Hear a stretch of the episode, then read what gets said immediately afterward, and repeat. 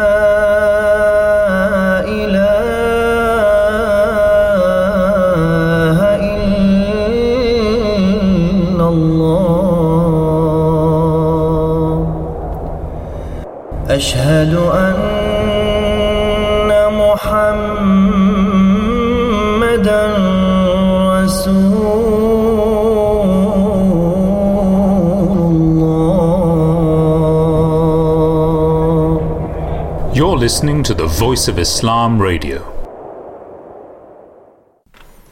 Assalamu alaikum. Peace and blessings to our listeners out there. Welcome to Monday's edition of the Drive Time Show. You're here live with myself, Talib Man, and Imam Imran Akram. And I haven't seen Imran for a while now. I think he's avoiding me like the plague. Is that the truth? no, no, absolutely. I love doing a show with you. Ah, I mean, how you been? I, I'm good, uh, especially, you know, I was busy in the Jalsa Salana Mhm. and uh, then a couple of, you know, classes with children and stuff like that. Uh, doing my usually, you know, missionary field work, but I'm glad I'm sitting with you. oh, well, we'll soon see after two hours. and what do we actually have uh, for today's show? Yeah. I think it's quite topical for sure. Yeah, I mean, very interesting topic, current topic. Like uh, in the first hour, we'll be talking about the um, junior doctor strike Mhm. on their, you know, wages, and uh, um, we're talking about what is this Islamic stance on strike, and uh, uh, what's the doctor, you know, junior doctor say on um, why we are striking? What's what's the reason? and I mean it's quite interesting issue, especially in current uh, you know relation. And in the second hour, we're going to uh, talk about the major diseases. And uh, I mean, uh, when I was uh, you know reading um, uh, some of the script, I was amazed uh, to know that you know um, major diseases like cancer, Mhm. uh, cardiovascular, and dementia, they're going to increase uh, you know 15 to you know more than 15 percent. Uh, you know as Mm-hmm. yeah, I compared think to the, the, the article was from Sky. yeah. um, they were uh, reporting that one in five adults Mhm.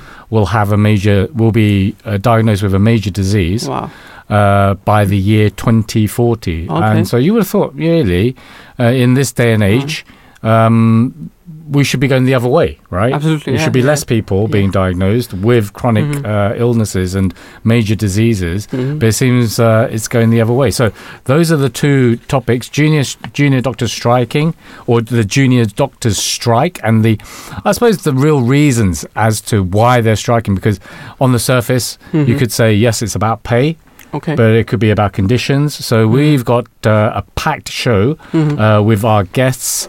Um, regarding that on both topics. Okay. And if you want to join in the conversation, please do call us on 0208 687 7878 or tweet us at voiceofislam.co.uk. So, you know, as to, uh, you know, our first topic, uh, the junior doctors' strikes. Mhm. I mean, I'm not sure if you're aware. I'm sure you are actually, Uh-huh. Imran. The, the the doctors are actually on strike currently. Okay. So they're currently on strike until 7 a.m. on Tuesday the 15th. okay. Uh, the BMA is calling for uh, NHS junior doctors in England to take strike action or have taken strike action for four days, and that was from Friday over the weekend till Tuesday, Mhm. Tomorrow, Uh, I mean, yeah. till, till tomorrow. till tomorrow. Yeah. Now, you know this is the uh, this is for the fifth time this year, Mhm. uh, and they've uh, staged a walkout uh, in this ongoing dispute, primarily over pay.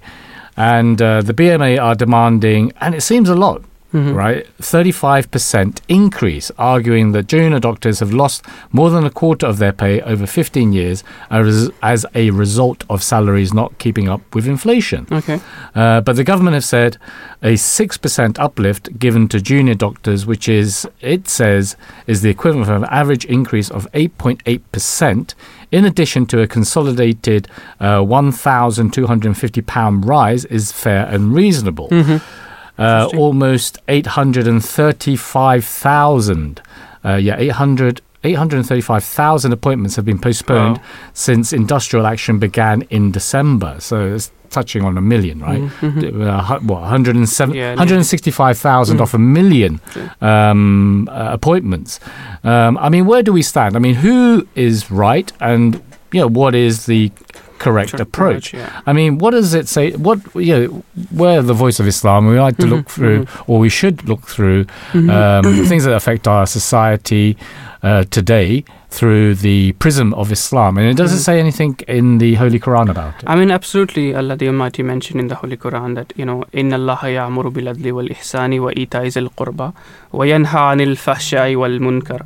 وَالْبَغْيِ يَعِظُكُمْ لَعَلَّكُمْ تَذَكَّرُونَ That verily God enjoys justice and the doing of good to others and giving like kindred and forbids indecency and manifest evil and a wrongful transgression he admonished he admonished you that you may take it so um, i mean uh, in the holy quran it does say you know that uh, there are three levels uh, of you know good things and there are three levels of bad uh, virtue Mhm. and justice you know uh, implies that a person should treat other as he is treated by them so i mean uh, justice should be upheld uh, whether uh, in any scenario uh, or case in society whether it's, we're talking about the junior doctors pay rise or uh, any particular issue Mhm. so I think justice should be uh, done, and uh, if they deserve um, to to pay better, they should be. Mm.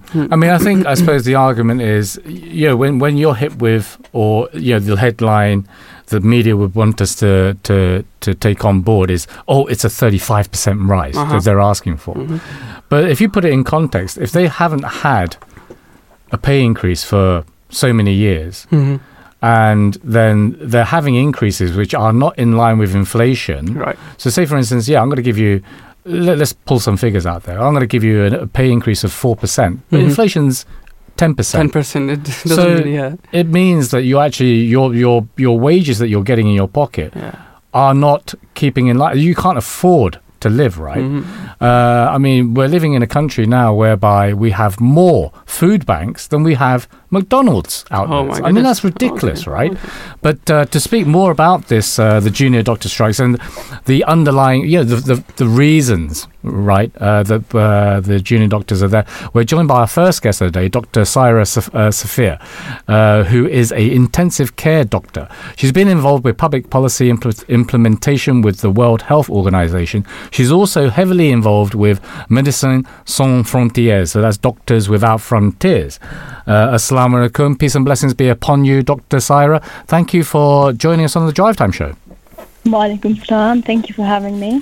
So, um, this is the, I suppose, the f- last full day of striking for junior doctors, right? So, we're going to talk about, we're going to look at some of the underlying issues here. I mean, can you provide some context um, for these strikes? Because media would, would have us believe that actually, you know what, government is giving you um, what seems to be around about a 9% uplift plus a little kind of a, um, a lump sum of 1,250,000. Shouldn't you be grateful? Before I give you a bit of context of why we're striking, I think you made a very, very clear, very simple example just now with regards to what is a how can you classify a rise hmm. if it's not in line with inflation? That undoubtedly in itself is a de- decline in your salary mm-hmm. and not an increase. So i think that's a very important thing to clarify at the beginning. Mm-hmm. Junior doctors are not asking for a pay rise. Junior doctors are asking for pay restoration. Right. now, the media, as you already hit, you know, touched on the point, it's the public perception is heavily influenced by what you read, what what the headline in the newspaper says in the morning, and I think uh, a lot of people have ha- have been influenced by it. And when you speak to them, they're saying. 35% pay increase, doctor. You know, th- this is unreasonable. How is it going to happen? Now, th- this is where proper knowledge, sort of educating the public about what's actually going on comes into play, which is obviously what we're trying to do through through this platform. Is that conveying BMA, British Medical Association, which is the union of doctors, junior doctors within the UK, and it's uh, all the junior doctors are striking via through BMA. Um, it's a threefold policy that they're, they're essentially speaking to the government on, trying to reach some sort of resolution. Now, the first one is a T4 pay restoration. As you already highlighted a few numbers, um, this is a pay restoration since 2008 2009. So doctors are a group within society who technically have been the victim, not uh, victim is a harsh word to use, but they've essentially occur- incurred about around 31% pay decline over the course of the last 15 years. Now, this should have been addressed year on year on year, and the, re- the fact that it's been less for 15 years, it's escalated into a far greater, greater number. Mhm. It's obviously when we hear it, sounds a lot more um, astounding to us. Yeah, I mean, in absolute terms, yeah, if you're just saying, oh, okay, this is a 35% rise, uh, and that's just for the year, I mean, Yeah. the context that uh, I think you're putting in, putting this these strikes uh, are for is not the, the case that actually, you know what, it's not just that we haven't had a pay rise, but we've actually had deductions in our pay Exactly. over that period of time. And that period of time is, sorry, how many how many years is it 15 years, so So 15, 15 years. there you go. years.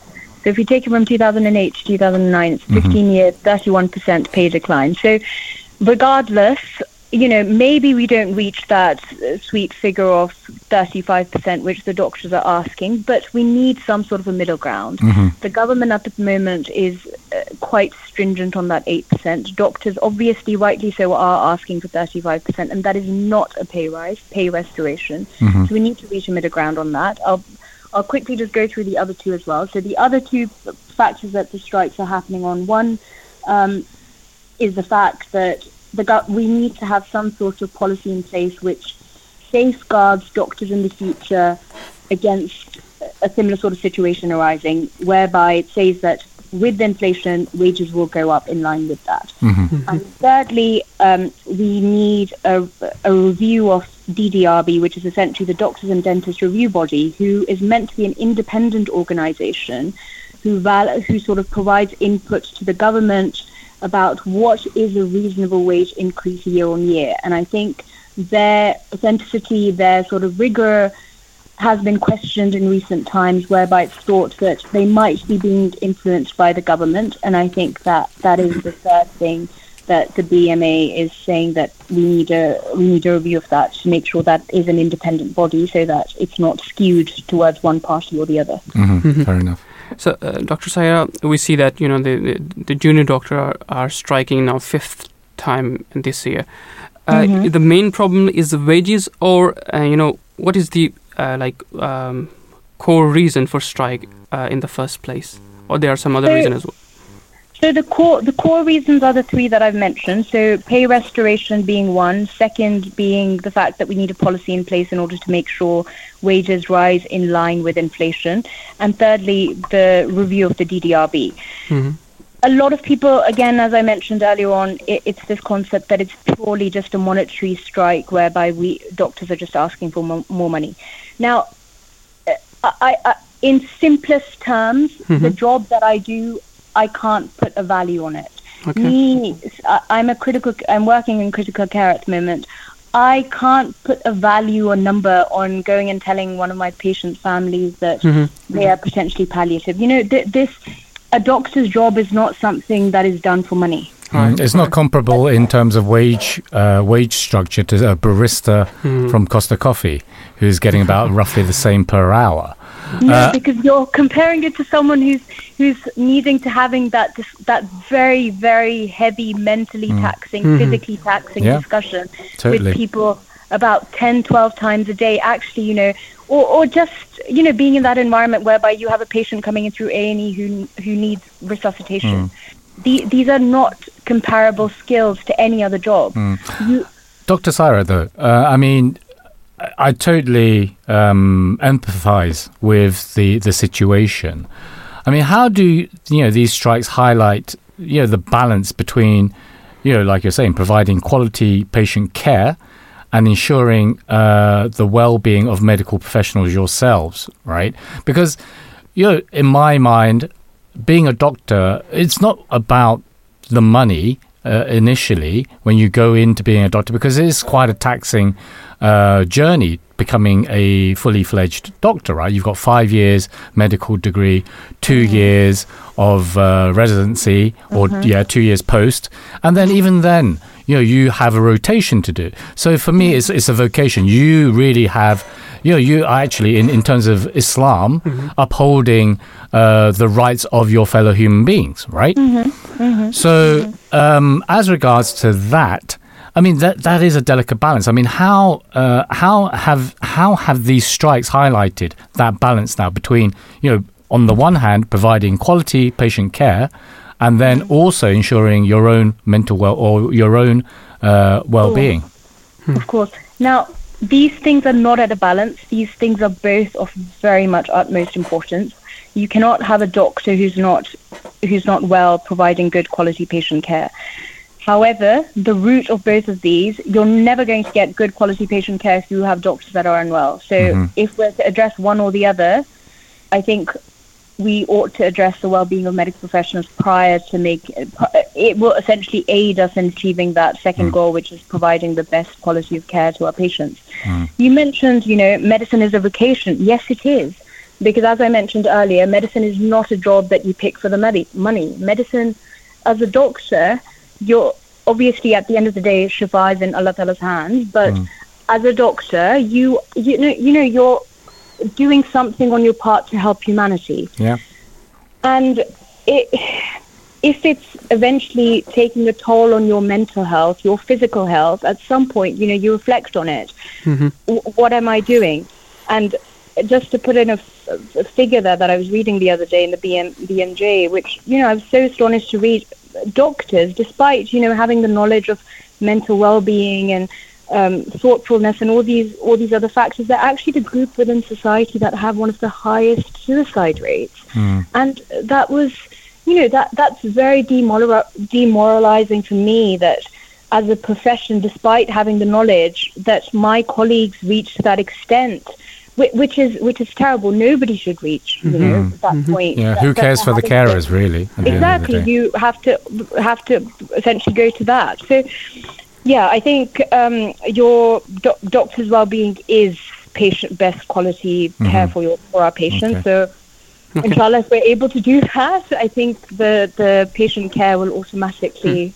Yeah, but that's the thing, Dr. Sarah, right? In, in life, we are given choices. God has given us choices, right?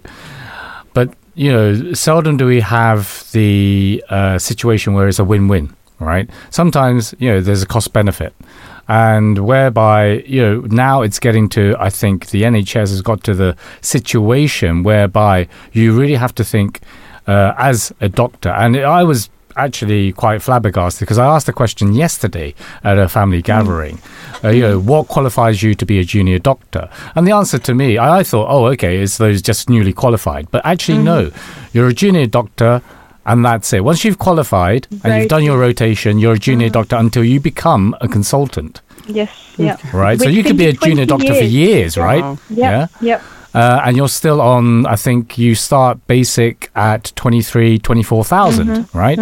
So uh, I think Im- Imran's got a final question. Yeah, Dr. Sai, you kind of you know, explain the problem. So, how can the public and listener, you know, support the junior doctors and engage, you know, uh, constructively with the issue at hand?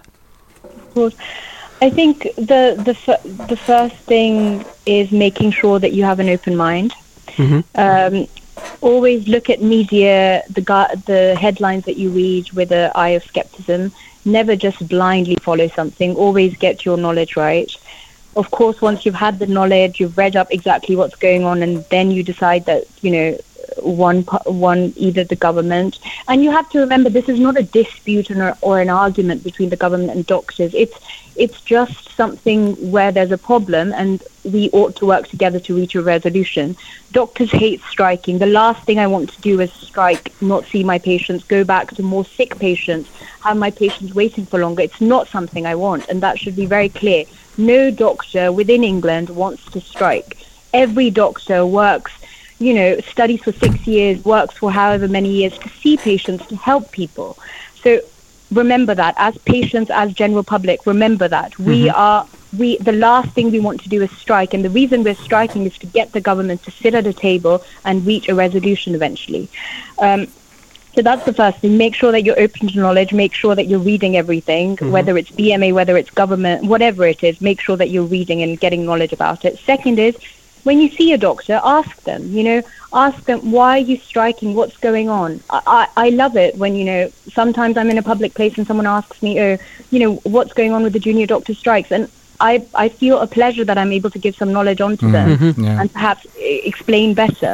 Mm. Um, and if you if you go to the doctor, say to them, you know, that one line, something of support, you know, that we appreciate your work or something along those lines. That can be a form of support or a form of mm. engagement with it. It doesn't have to be something big, you know. It doesn't have to be on a. It doesn't have to be a clap on a Thursday, It- you mean? it- exactly. It doesn't. Honestly, it just has to be a sentence. It has to be a smile to mm. show your mm. support. That's more than enough to get me through a day of work if mm-hmm. one of my patients is happy with the care that I've given. Excellent. So I think, yeah, it- it's a very simple thing. It's just being open to what's going on and having the mm-hmm. relevant knowledge prior to making your decisions. Well, Dr. Sarah Safeer, thank you very much. It's been a pleasure speaking to you and having you Dr. clarify, you know, the, the kind of like the background of or the context of the junior doctors' strike this afternoon. Thank you very much for joining us on the Jazakallah Drive Time Show. having me. Jazakallah for having me. Thank you. Have a good day. I mean, I mean, Dr. Saira was, you know, I was mentioning, you know, working in healthcare um, is a tremendously, rewa- you know, rewarding job, and helping people heal, uh, heal, and you know, providing comfort during pain, and even bringing them back uh, from near-death situation can give a sense of, you know, accomplishment like no other. Mm. And uh, you know, um, in Islam, uh, saving a life is deemed equivalent to saving all of mankind, as mentioned in the Holy Quran. Allah the Almighty says, "And whoso saved a life, it shall be as if he had saved the life of all of mankind." Chapter five, uh, verse thirty-three. I I mean. However, it must be remembered that medical health professional work, you know, under a lot of pressure, under, yeah, exactly what, pressure. what Sarah was like saying, or Dr. Sarah was like saying. Yeah. And, you know, if we remember, I think uh, during COVID, Mhm. we were asked by the government to come out on our doorsteps to clap the efforts of our carers, Mhm. our doctors, and they were our frontline Mhm. staff, okay? Mhm. They're treating uh, COVID at risk to themselves. Over a hundred uh, NHS staff perished because of COVID, right? Okay. So, you know, there is a figure Mhm. of mortality um, associated with that sacrifice that Mhm. they're, they're giving, right, Mhm. for us. And uh, yeah, according to an NHS staff survey, Mhm. nearly 44% of NHS staff in England report feeling unwell from work related stress, the highest rate recorded in the past five years. And this goes back to something that Dr. Saira was saying that and, and it's understandable because it's their profession, right? Mm. So they're looking after other people, Right, right. and they forget to look after themselves. Who look after? You know, who cares for the carers? Carers. I mean, uh, I can relate to this because uh, you know, um, in my neighbors, um, um, uh, you know, a, there's a nurse, and uh, I usually talk with uh, with her husband, and you know, he always talk about that. Uh, she, uh, my my wife, you know, works uh, in hospital, and she always bring you know these kind of viruses and you know a chest infection, Mhm. and I mean, uh, I was thinking about that, and her children affect us also because of you know Yeah. um, you know uh, she bring um, these kind of viruses so i think it's a it's a, it's a huge sacrifice as well uh, and doesn't matter how much you care you're gonna get them anyway and um, and on top of that you're getting uh, wages uh, like equally like I. I think I, I think, mean, if we if we jump in on the stats here, right? uh-huh. Uh, a junior doctor is anyone fresh out of medical school, right up to those who have eight to twenty years of experience, Uh, right? uh, Uh, there are about 80,000 junior doctors in the NHS, uh, which currently makes up about 50% of the doctors' workforce. mhm, And about 60,000 are actually eligible to strike. mhm. Those striking have said that there is nothing junior about the work that they do. They will be treating patients, assessing new patients, preparing patients for s- surgery, and answering never ending bleeps as they have to run to the theatre. Now, as with the nature of the job and the, the, the beast that is being a doctor, uh, they will end up working extra hours, unpaid hours, uh, before they go home at the end of the day. I mean, it's not as if something like if you're, and I'm not belittling office workers, right? Mhm, mhm. But say, for instance, I've got a report that needs to be finished. Actually, maybe I can just okay, just delay it by a day, Yeah, right, and just yeah. leave it. But if you've got a patient who you're just stepping out, you know, you finish your rounds, right? You're stepping out, and you know the nurse says, "Look, you know what? There's something wrong with this patient." Are you going to say to the nurse, okay, uh, I'm off my rounds now, but uh, I'll have a look in tomorrow? I mean, that patient might have died overnight, right? So there is there lies the difference between true. you know what these work. You know, what these working practices are really at the end of the day, um, but I, I think we've got uh, uh, you know kind of like I'll rein myself in actually, Imran. Chuck some cold water on me. Uh, we've got our next guest uh, speaking about this uh, issue. Uh, we've got Dr. Nadeem. Uh, so Dr. Nadeem is uh, also, uh, who is working as a GP trainee in South Yorkshire. Assalamu alaikum. Peace and blessings be upon you, Dr. Nadeem. Thank you for joining us on the Drive Time Show. Wa alaikum assalam. Jazakallah for having me. So we're talking about the uh, Doctor Junior strike, which is currently uh, going on. I mean, what is your take? You know, you're you're in a GP practice. Uh, I, I'm led to believe, right? Yes. So yeah, what do you take? I mean, what's your take on the strike? And you know, w- you know, what do you think about it? So um, the junior doctor strike uh, it started this year. It's an ongoing industrial action. We're currently in our fifth round. Mhm. Um, simply put, doctors are asking for pay restoration. Mm-hmm. So since 2008, uh, if we actually calculate the actual pay decrease we've had, it's around 27, 28 percent. Um, so we've had a substantial pay cut uh, over the past 15 or 16 years. And I think there were probably two recent events uh, in the near history, which probably were a catalyst in doctors feeling that they needed to strike. Uh, the first event, I think, was COVID Yeah. uh, where doctors were uh, working day and night, saving patients' lives against a virus. We had no idea what the virus actually was. hmm Um, and in some And cases, risking their lives, their basically. Yes, yes, yes. And doctors got a clap, and um, you know, with all the sacrifice. Sorry, Dr. doctors Nadeem, was that not enough? were- Well, uh, claps don't really pay the bills. So. True that. True that. Yeah. Speak power to the truth. Yes, and the second major event was the war in Russia-Ukraine. Yeah. Uh, so that's pushed up oil prices, it's pushed up uh, grain prices, and overall inflation is at an all-time high at 10%. So um, that's probably been one of the major catalysts in doctors feeling that they've had a pay cut. I mean, um, I mentioned we've had a 27% drop in pay. The starting salary for doctors is £29,000, which is around £14 an hour. If you look at like a Starbucks employee uh, who's above 23, their starting I thought it was a Costa, £13 an Costa coffee, but uh, it's, it's some kind of barista, isn't it? Yes, yeah, yeah, yeah. But their starting salary is thirteen pounds an hour. So if you look at the skill set of a doctor versus a barrister, um, you know, doctors obviously five years of training. Uh, there's a lot of skill involved, and at the end of the, at the end of the day, they're at the forefront of saving patients' lives. So. Um, doctors definitely feel that they're not being valued enough. That's for sure. True. The current offer of 8% and the lump sum, um, it's simply way below um, what doctors actually expect, and that's the pay restoration. Mm, some say it's almost like a smack in the face. I mean, not myself, but some some have been reported saying that. I mean, Yeah, how, yeah. how? I mean, how? Because currently, uh, there was another stat that came to my mind. Waiting lists have never been so long. Seven point five million, right? Yeah. Uh, the only time that they had a dip was, well, I think, um, you know, when it was a Labour government in, in, in power. But Yeah. you know, 7.5 million. So, you know, how do these strikes impact the overall healthcare system then? So strikes are actually designed to be disruptive. This is how junior doctors have leverage. Uh, they come together and they create disruption, and that basically forces the government to try, well, it puts pressure on the government to try and change the policy and basically make the arguments of doctors heard. So striking in medicine is quite a sensitive topic because of patient safety. So doctors would never sacrifice patient safety. That would be a direct violation of the code of doctors. So I just want to clarify, first of all, emergency care is not compromised. When a strike action is announced, it's announced weeks in advance, and hospitals uh, get together to try and mitigate uh, the risk due to patient uh, due to short staffing. So they prioritize emergency care.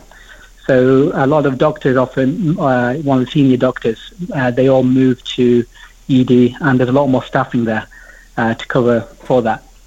Now, um, if there was a situation of genuine safety concern with short staffing, the hospital can raise it with the BMA, and doctors on strike can actually go back to work.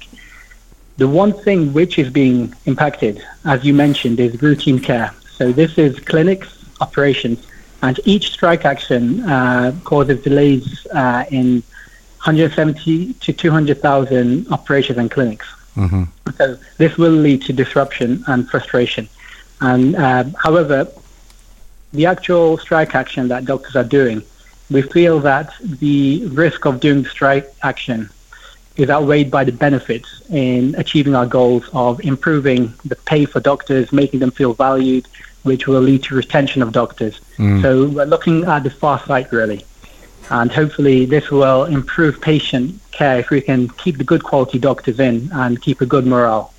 But uh, I completely acknowledge that in the short term, there will be increased disruption, mm. although there is already massive disruption anyway. Mm-hmm. So, um, yeah. It's just like a drop in the ocean, really. I mean, I did quote the 7.5 million, and that is a year on year uh, total. And, you know, in, in, in terms of uh, NHS England, I mean, Yeah. you know, as a comparative, all you've got to do is look at NHS Scotland, right? Yeah, yeah. So it's a totally different story up there. Waiting lists have kind of like I wouldn't say they've dramatically decreased, but you know you have a better working environment for doctors, and they are our well they're part of the UK, right? And I don't see Yeah. why. Um, I, I'm obviously it's above my pay grade.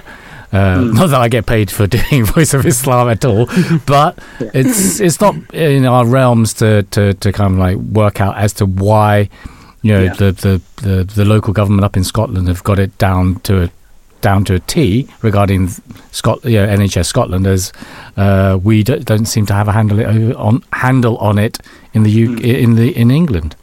Mm, certainly. Um, you're totally right in saying that it's a small drop in the ocean. I mean, there's uh, millions of, um, uh, as in the delay is in the millions. So a small, you know, couple hundred thousand, it's not going to make a massive difference in the grand scheme of things, really. Um, Dr. Nadeem, um, whenever we heard um, like a word strike, we have a, like a negative sense of this word. So, is there any you know misconception or misunderstanding about the junior doctor strike that you like to you know clarify? Um, yes, so I think it was clarified earlier by uh, Dr. Uh, Saira. So there's a huge misunderstanding that doctors are asking for a pay rise. This is not the case. We're asking for pay restoration. Uh, we want to be paid the equivalent adjusted for inflation back to 2008. Um, so I mentioned earlier that a Starbucks employee is on pretty much the same salary. So we want to be valued. We want our skills to, you know, have value. And at the moment, the government's not doing that. So this is all about pay restoration. It's nothing to do with a pay rise as such. Um, and I think you're right. That is the biggest, I suppose, um, elephant in the room. Really, calling it a pay. Oh, sorry, uh, you're you're striking for a pay rise as opposed to the reality of it, which is a pay restoration. Now, yeah, as a final question, I mean, look, we are where we we are, right? Junior Yes. doctors, uh, BMA, uh, you've balloted your members, or the BMA has balloted its members, and you know the strike action has been called obviously, you know, everyone wants to see a resolution, a negotiation. I mean, uh, what are the potential potential solutions which can address you know the concerns, not just with pay restoration? Um, as respect to the junior doctors, but you know the healthcare system as a whole. Because you know you, you there was another word that you, used in there. and I think Dr. Saira was like saying, which is doctor retention. Because you know ultimately there's no point in paying someone the the bucks if that person has gone and left the country. Yeah, for for better feel, yeah, for uh, for better um, work life balance abroad, right? Uh, and yeah, so so what do you think are the potential solutions? To be honest with you, with the current government, I think they're too stubborn to um, to to give a substantial rise. They've already given an eight percent rise, a six to eight percent rise, with a lump sum of uh, I think twelve or thirteen hundred. And they're saying they're not going to negotiate any further. We're already in, we're already in our fifth round of strikes, and I'm seeing as the strikes go on, there's less doctors striking. hmm Um, to be honest with you, I'm not. I'm, I personally don't see a situation where the government will give, you know, the 35% or even half of that. hmm To be honest, I think what might happen is it may slightly advance on 8%, perhaps. Mhm. Um, but I think eventually the doctors will strike less and less to the point where the strikes are non-existent. hmm Um, I think we probably need a change in government, a change in leadership, um, a government which supports junior doctors because at the moment I don't see the case with the Conservatives. Um, I feel, I mean, we- we've, it's a fifth round of strikes today. Mm. If if the government would have listened, they would have made changes a lot earlier. So, and as strikes go on, the public perception gets more negative. hmm Now, if the public perception gets negative on doctors, then the doctors kind of lose their leverage because the government can blame the problems on the NHS directly on doctors. hmm So, in that way, doctors may lose their leverage, and the government don't have to give an, uh, a better offer. Mm. So, with the current government, no, I, I, I don't see much of an improvement. Um, I think we need a new government, and uh, I hope we we can change the government soon. Mm. Well, uh, yeah, those are your sentiments. There are some of us. Yeah, there, there- there are some of us in the studio who would who'd, who'd kind of like be in the same boat as you. I would say. I'm not going to name anyone, but there are. anyway, Dr. Nadeem, thank you very much for your time with us. Uh, it's been a pleasure talking to you this afternoon on the Drive Time Show. Jazakallah, it's been a pleasure. Thank you. 0208 687 7878 or tweet us at uh, Voice of Islam UK. Um, so, Imran, I mean, you know, do you think, you know, after speaking to, to Dr. Saira and Dr. Nadeem, uh, where we're at, do you think there is, there, there's, there can be some kind of negotiation, some resolution to this? I mean, um, I mean, it's it's a right of the, of the doctors to you know st- uh, to strike uh, if they are if they you know if they feel that they're un, um, you know having unjust treatment. Mm-hmm. Uh, but at the same time, uh, I mean, uh, Islam teaches us the moderation that one should take a middle path, you know, middle path. And uh, Allah says in the Holy Quran that La yuhibbullahu al-jahra bisui min al-qawl illa man zulima wa kana Allahu samian alima that Allah likes not the public, you know, um, avowal of evil except on the part of the one who is wronged. Mhm. Allah is all hearing, all knowing. So I think uh, the solution is that um, you know um, uh, they should uh, you know the, the government should take this issue seriously because uh, at the end uh, the patients are uh, you know uh, having impacting the most because um, um, they're very you know um, um, serious patient who are waiting for their operation and also doctor should be you know take care of uh, Mm. of uh, I mean, know- just to give it some context, it's Mhm. reported that these strikes have cost the NHS one billion pounds, Uh, and the figure accounts for finding cover for absent staff, uh, making up for lost appointments, which the NHS chief financial officer estimated makes up a third of strike costs. mhm. So, you know, the government is willing to cost the taxpayer this kind of money in the sense that they don't want to resolve this issue. You know, I mean, and that's just wasted money, really, yeah, right? I mean, But to speak more on the, uh, re- regarding this, the junior doctor strikes, we're joined by our next guest of the day, Dr. Bakhtar. Uh, now, Dr. Bakhtar Ahmad is a junior uh, doctor currently working in A&E and the founder of uh, Medic Life, a company that's helped over 2,000 students into medical school. I wonder, uh, alaikum, peace and blessings be upon you, Dr. Bakhtar. Um, Walaikum assalam. Jazakallah for having me today. yeah, so maybe not so well. You've helped over 2,000 students into medical school. Maybe, given the current situation with becoming a doctor in, in England, that might not be the case. Who knows? That is a, that is a very concerning point, and I think it's something that I get asked quite a lot. Is you know the, with the work I do outside of my life as a doctor, helping the next generation of future doctors. Mm. Am I doing the right thing, getting them into a profession where so many of us are struggling and obviously are needing to strike to such extent, um, and whether whether working in a different environment would be a more beneficial outcome for them, and is that the right advice to give? So that's something that I constantly find myself asking myself Mm. um, whether it is the right thing to do. And I think one of the one of the things that we mentioned earlier in terms of doctor retention, as a doctor, you basically have a passport career. We can go anywhere in the world hmm and do what we love and do what is important, which is helping save lives and also helping change lives for the better. Mm. And being in a border, for example, in England or the United Kingdom, you know, is not the only place you can do that.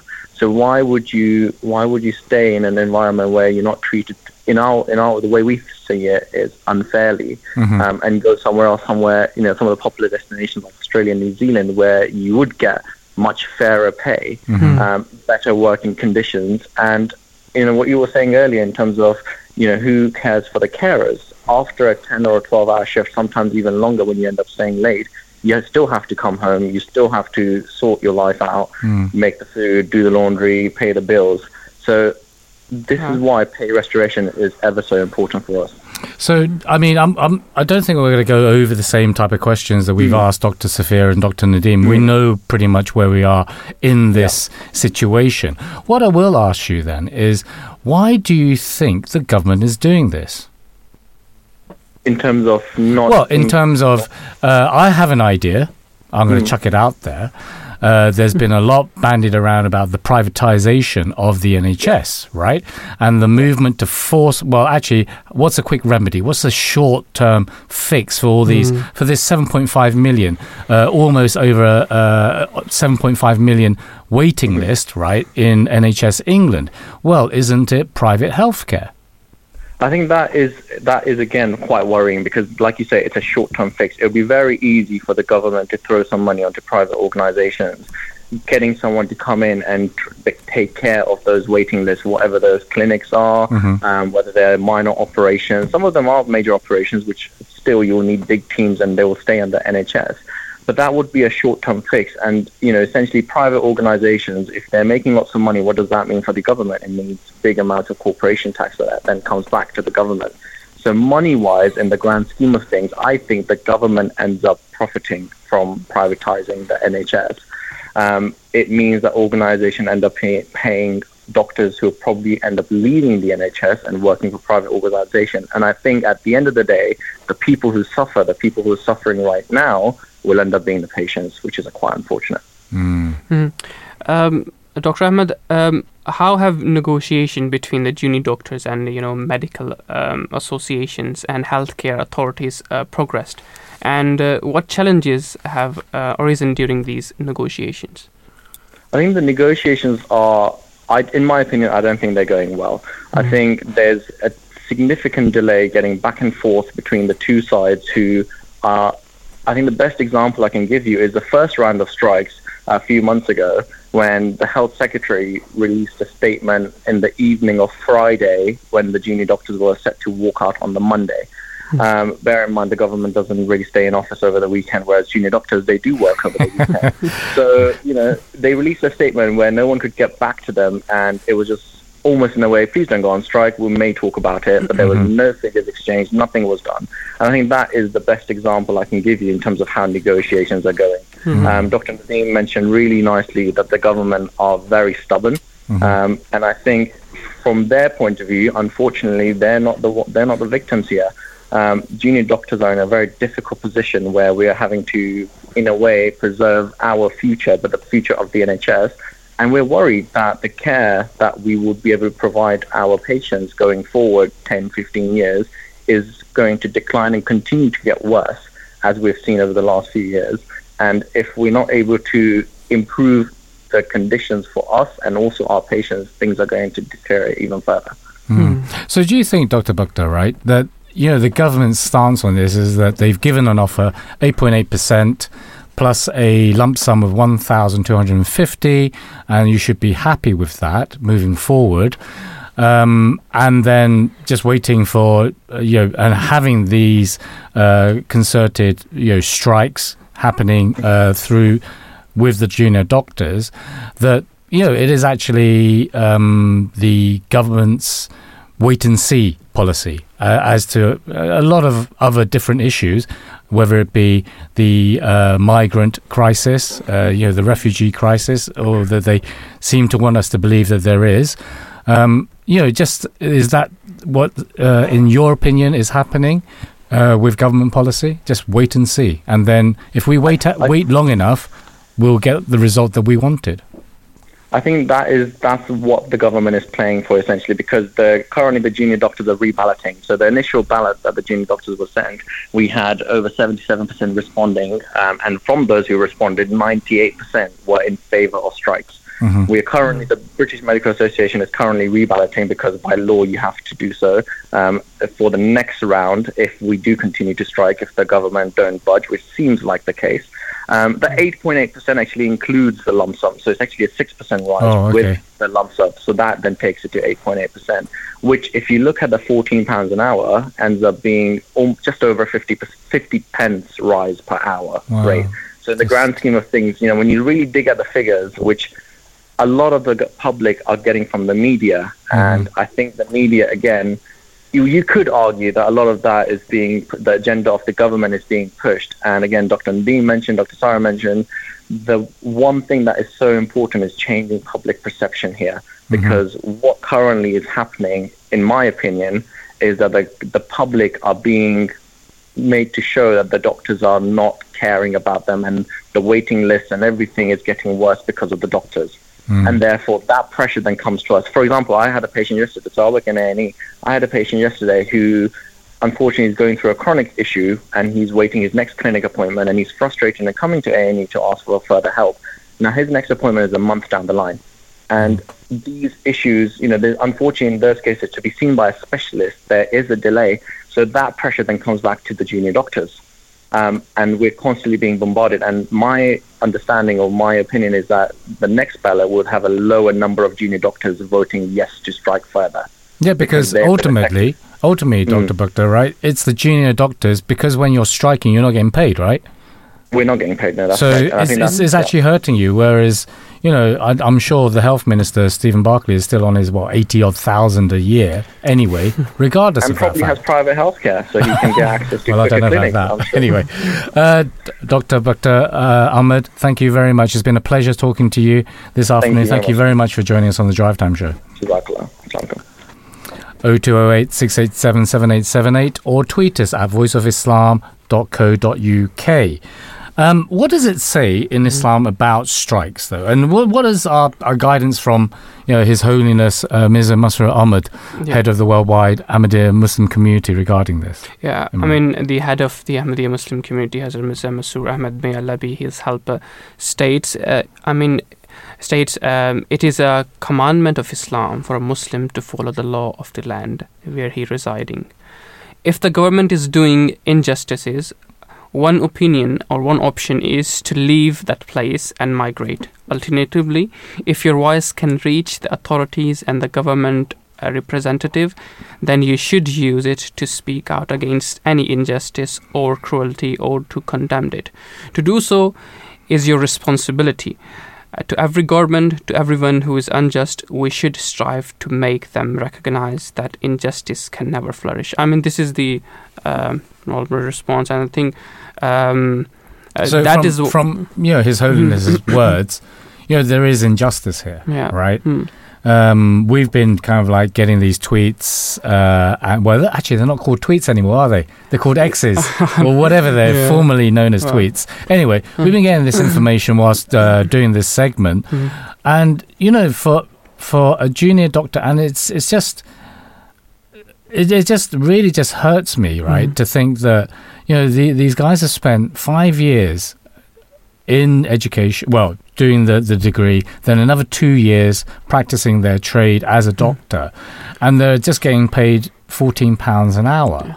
And how belittling it must be, how shameful it must be, I mean, right? I mean, a taxi driver can earn more than that. I know. I mean, I mean, uh, I mean, this is not. We're not. We're not Mm, throwing aspersions or casting aspersions on other mm, other career choices. mm, Yeah, mm, but I, I, it's going right back to the the beginning of the show where mm, I personally feel that someone who picks even education as a teacher, mm, uh, as a doctor, is a vocation. You're not really going in into that field for money. mm, absolutely, yeah. You have mm. that inclination or that uh, yes, that inclination in your in mm. your soul mm-hmm. to help mm. someone, right? To make someone better through you know whether it be a doctor, right? To mm-hmm. help someone, to save someone, and you know when you have. And obviously, you want to get remunerated, right? You want to get paid for that. Right. But then, when you're put in context like, right, actually, you know what? You've you might as well not have bothered, Yeah. right? Because you can just go off, you know, spend uh, maybe a couple of weeks training, and you're going to get more pay. I'm not going to say whichever possession, uh, sorry, uh, whichever Profession. profession. professions, but yeah, you're going to get paid better in that regard. But anyway, uh, I told you, Imran, just throw cold water on me. Um, anyway, we're, we're actually going to look at the perspective now. We're joined by our final guest of the day, someone who is, uh, we're going to be joined by Farhan uh, Chughtai, who is a final year medical student uh, with an interest in critical care. So, someone who hasn't come into the system as such. And let's see what he's got to say about the junior doctor strikes. Assalamu alaikum. Peace and blessings be upon you, Farhan. Thank you for joining us on the Drive Time Show. Walaikum Assalam, how are you? Yeah, I'm a bit heated currently. I think the aircon's gone in, in the studio, or maybe it's just the subject, right? It's really getting me a bit wound up, uh, more than You're not the only usual. I turn on the AC for you. Oh, thank you. Everyone's kind of dousing me with cold water. Now, yeah, I, I- I don't know if you've heard our previous guests, but we've pretty much um, outlined the situation with the junior doctor strike. Now, you know, were there any legal, ethical considerations surrounding the strikes, especially in terms of patient safety and doctor responsibilities from your perspective? Oh, 100%. I remember when um, the strikes first happened, there was a lot of speculation in the media and also within the hospitals themselves surrounding patient safety and whether that would be compromised because of the strikes and the doctors' responsibilities, uh, whether they'd still be fulfilled if junior doctors have gone on strike. But this is all mitigated thanks to uh, the, the systems that were put in place. I think Dr. Bakhtar mentioned them a little bit earlier with the British Medical Association calling in doctors if care is compromised during strikes, and also um, the senior doctors, such as the registrars and the consultants, as well as some locum workers as well, trust grade doctors, that have stepped in in the meantime for so that care can still be as the best that it can be during the strike period. Because at the end of the day, it is against core medical values or even moral values in general to strike while knowingly putting patient lives at risk.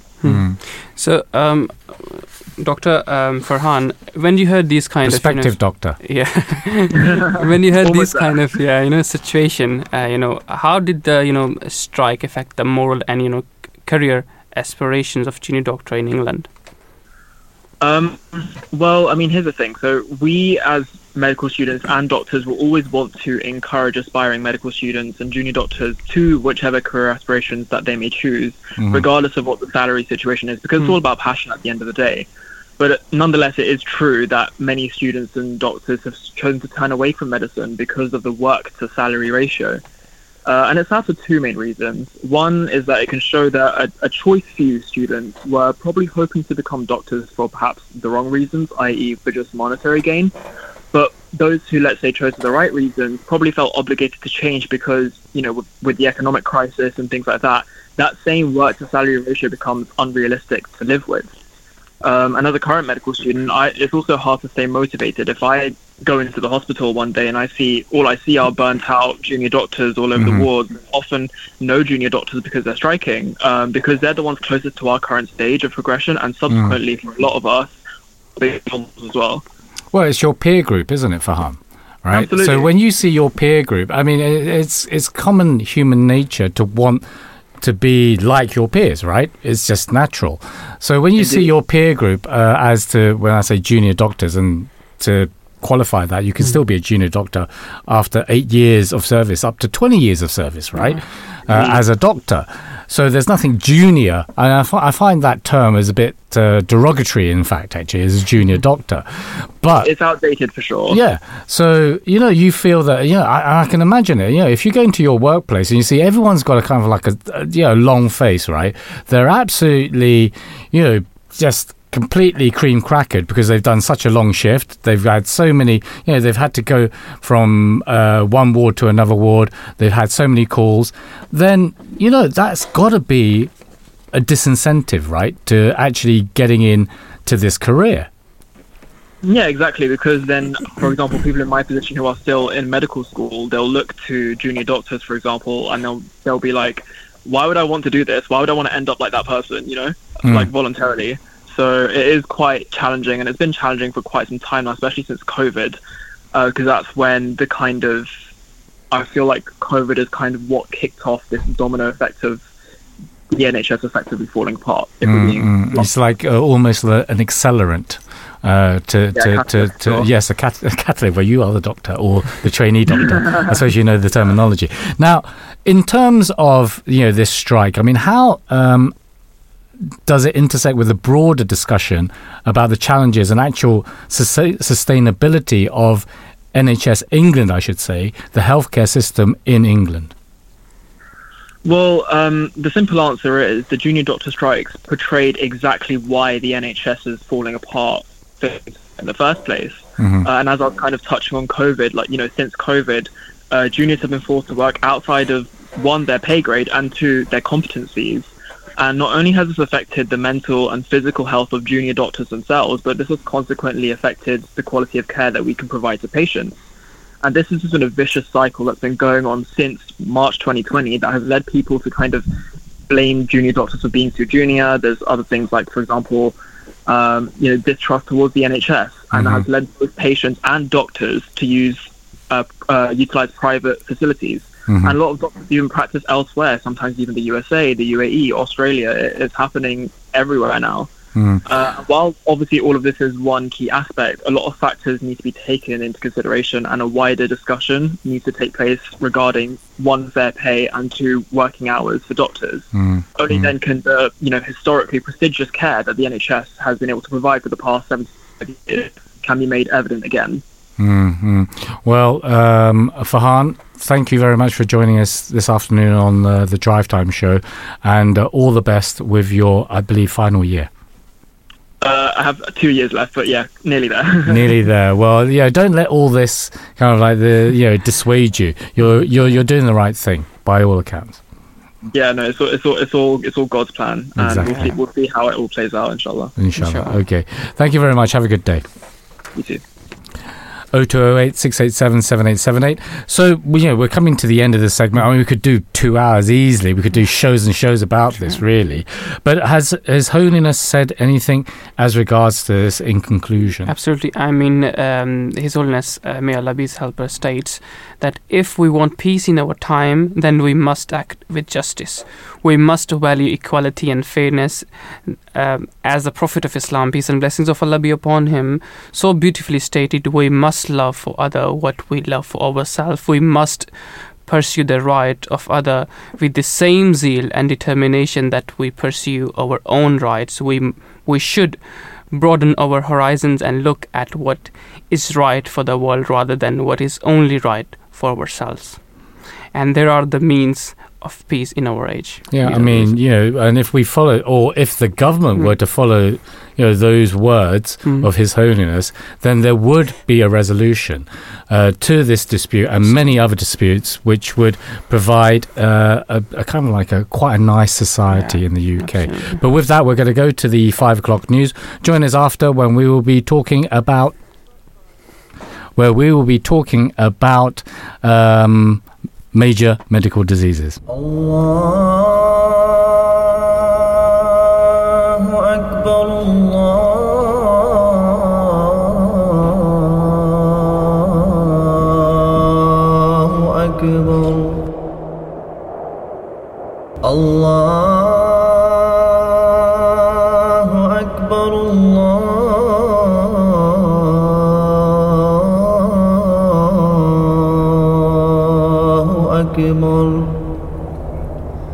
أشهد أن لا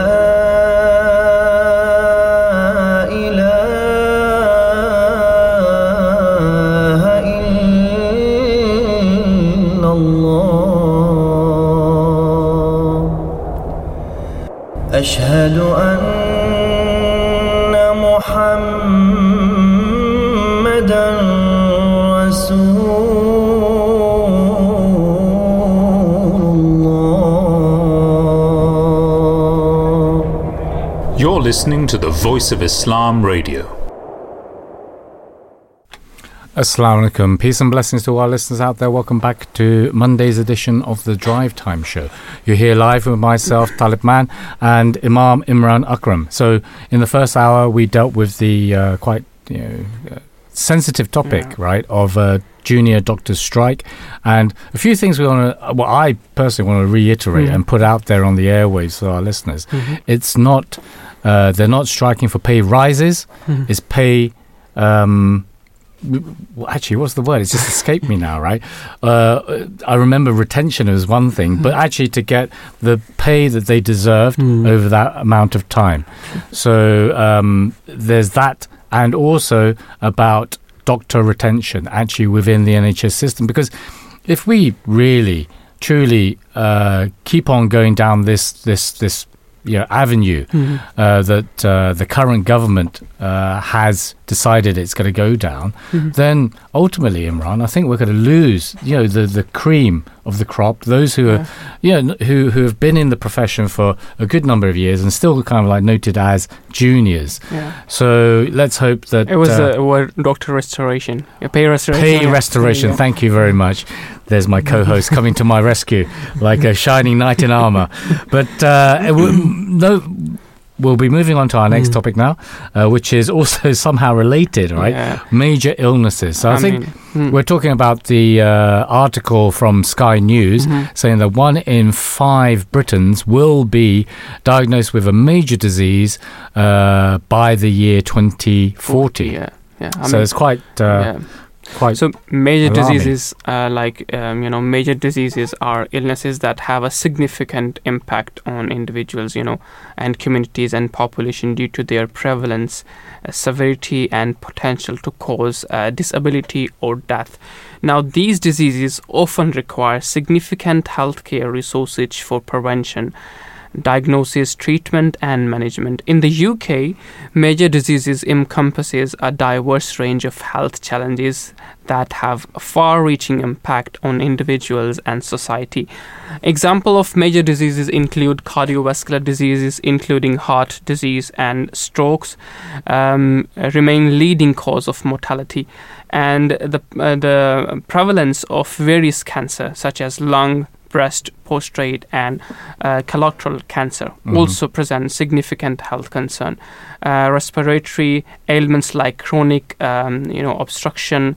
Um, pulmonary diseases like um, you know and asthma contribute to the burden of illnesses so these are some of the major diseases which uk population has and um, also diabetes particularly uh, type 2 diabetes um, linked to uh, lifestyle factors poses a growing public health challenge and then uh, mental health disorders including depression anxiety bipolar disorder are widespread and often overlooked. Uh, moreover, dementia and mainly uh, Alzheimer's disease, uh, you know, affects uh, cognitive function and quality of life in an aging population. Addressing the rise in obesity, combating chronic kidney disease, and managing, um, uh, you know, uh, neurological condition like Parkinson disease, and tackling infection diseases such as uh, influenza and HIV/AIDS are also crucial factor of UK's healthcare landscape. Mm. I mean, going back to the uh, stats by that uh, Sky News report, uh, spe- specific conditions are projected to rise significantly by 2040. Uh, I think you mentioned dementia Mhm. uh, by 45%, uh, heart failure by 92%, cancer by 31%, diabetes by 49%, chronic pain by 32%, and anxiety or depression by 16%. And just to give you an idea as Mhm. to because yeah we, we always quote these stats right Mhm. and i remember doing a, a show about dementia but Mhm. you know by 2050 we in the uk will have uh, people who are affected by dementia Mhm. the equivalent of the population of birmingham Wow. right so that gives you a magnitude it's, not, it's Mm. easy for me to say oh it's going to increase by 45% Mm, right mm. but now you pretty much know actually the population of birmingham is like Mm. 2 million odd right And I've never heard this t- term dementia. I've Just a couple of years ago, like four, three, Yeah. four years ago, I heard this term, yeah and now it's you know overtaking our UK's population dementia. Yeah. I mean, Well, it's it's, it's on the increase, and we, we Mhm, could see that you know what what are what are I mean, why is it the case? I mean, I think right at the top of the program, we were, Mm. or I I posed the question: mm, we are still uh, the sixth biggest economy in the world, Mhm. right?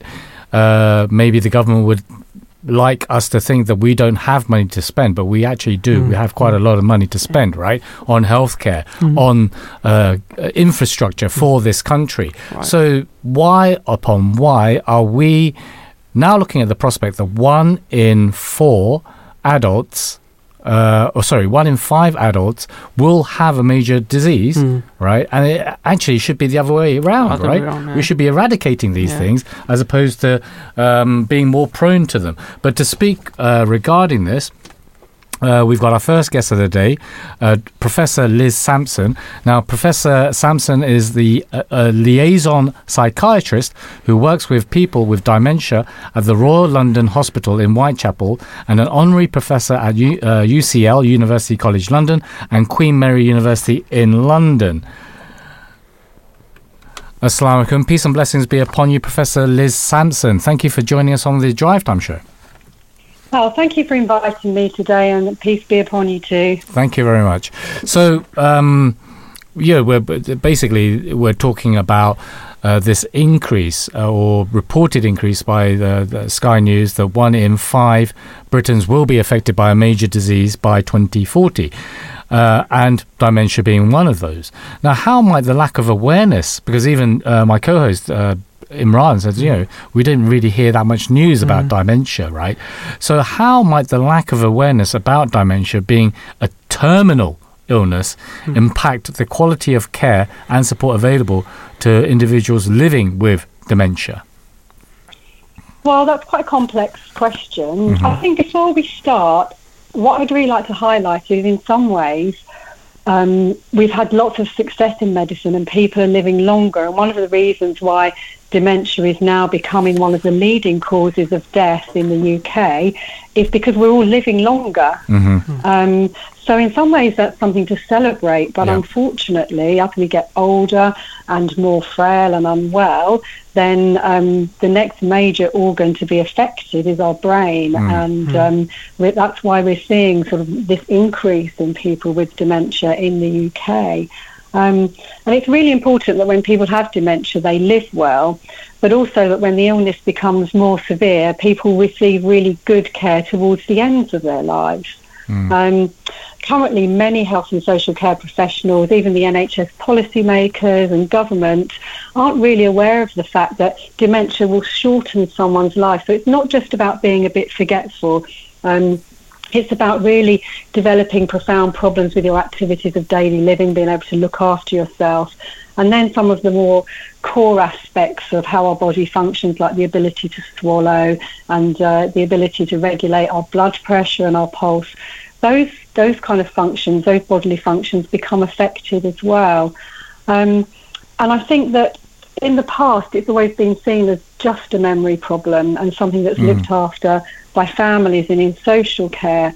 And that's meant that care is really patchy, and often families have to um, fund care themselves, and the person with dementia needs to um, fund care themselves. So that lack of awareness works its way all the way through society, even to politicians at the moment. Um, Professor Liz, uh, Liz uh, given the mis, you know, uh, conception uh, that dementia care is mostly funded by charities, how can this uh, misconception impact the financial planning and support available to families and individuals dealing with dementia? Well, I think people think that dementia care is mainly provided by the National Health Service, so they think it's free like other health care. But the current government funding models that we have means that people with dementia and their families often pick up the cost themselves. So care for dementia is means tested um, because it's classed as social care. Right. So the social care that a person might need, so assistance with washing and dressing, feeding themselves, really the basic care that's needed, um, is actually funded by the person themselves. It's not funded by the NHS or charity. And that's really interesting because actually dementia is, is, a, is a disease, is an illness like cancer or severe heart disease. But historically, it's always been something that dementia is, is looked after by social care, and that means the cost falls on families and the person with the illness themselves. But Professor Sampson, would it not be advantageous uh, for um, those charities to, to lobby the government to redefine uh, dementia as a, you know, as in the same field or in the same bracket as a cancer then? I think that's absolutely right. And the Alzheimer's Society has worked really hard on this and um, has really been trying to push successive governments, so not just mm. this government, but previous governments over the last 20 years about this issue. And all the major UK Alzheimer's charities and dementia charities um, have given that message really strongly, but it's not been listened to, probably because the government's worried that it's just not affordable for them. And every government has kind of kicked the can down the road mm. and has not really seen this as an issue. Um, they've put lots of money into research, which is great, although still nothing compared to the money spent on cancer. But the, the money for that basic care still sits mainly with patients and their families, and that's despite the best efforts of many charities. I mean, that's the that's the point. When you have, or you know, the problem with means testing is that every individual is so bespoke. Uh, some, and I, I, suppose maybe that is where uh, the problem lies with. Um, someone who is suffering from dementia or dementia because it's so varying in stages. I mean, what steps can be taken to raise uh, awareness about the benefits of, say, for instance, later palliative care for individuals with uh, dementia. Uh, you know, in those later stages, and how can you know this improve you know their quality of life?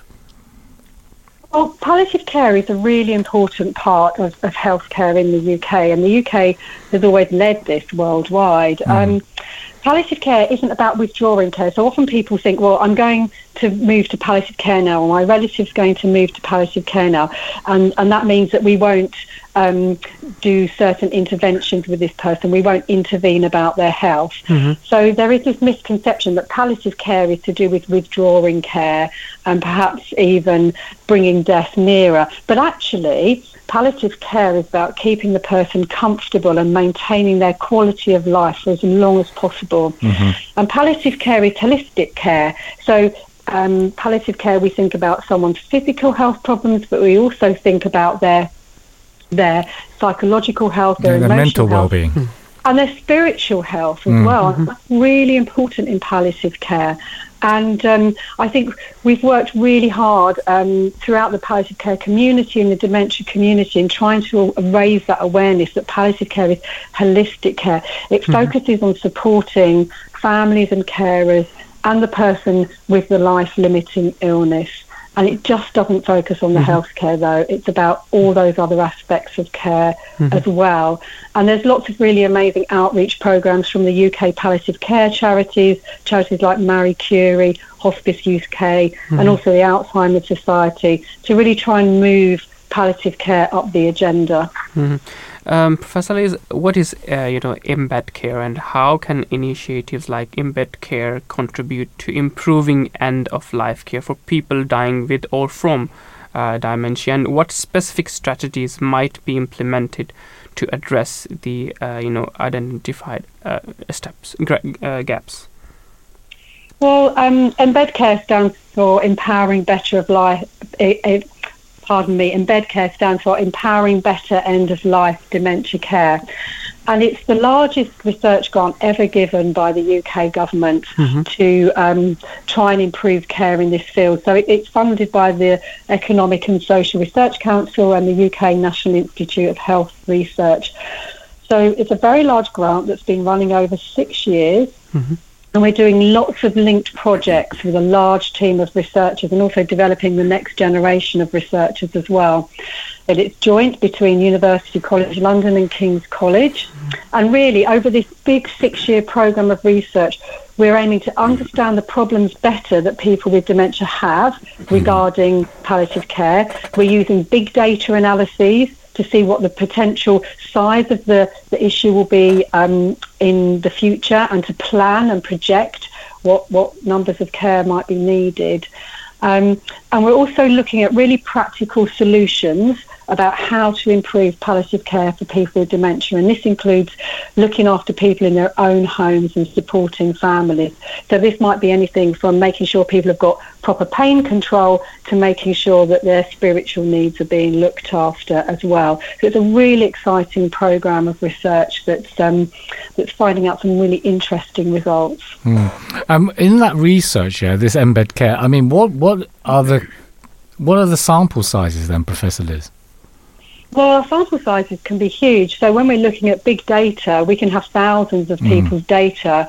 Um, so we're looking at how people with dementia move in and out of hospital, and when they get into hospital, how can we get them home again as soon as possible? And we can use very large sample sizes of um, data from hospital records to look at that. So thousands of people, but also we did deliberately use smaller sample sizes to understand family dynamics, what's happening in communities and in particular communities, doing, say, more surveys or doing um, smaller group research exercises. So we're kind of taking a very big level look, but also a really individualistic look at what people need as well. And people from all different backgrounds and ethnicities and cultures as well. Yeah, because dementia, uh, when treated, I mean, obviously we, we understand or we, we tend to understand what that disease is, but culturally, its appro- or the approach to dealing with dementia must be very very different depending on your culture.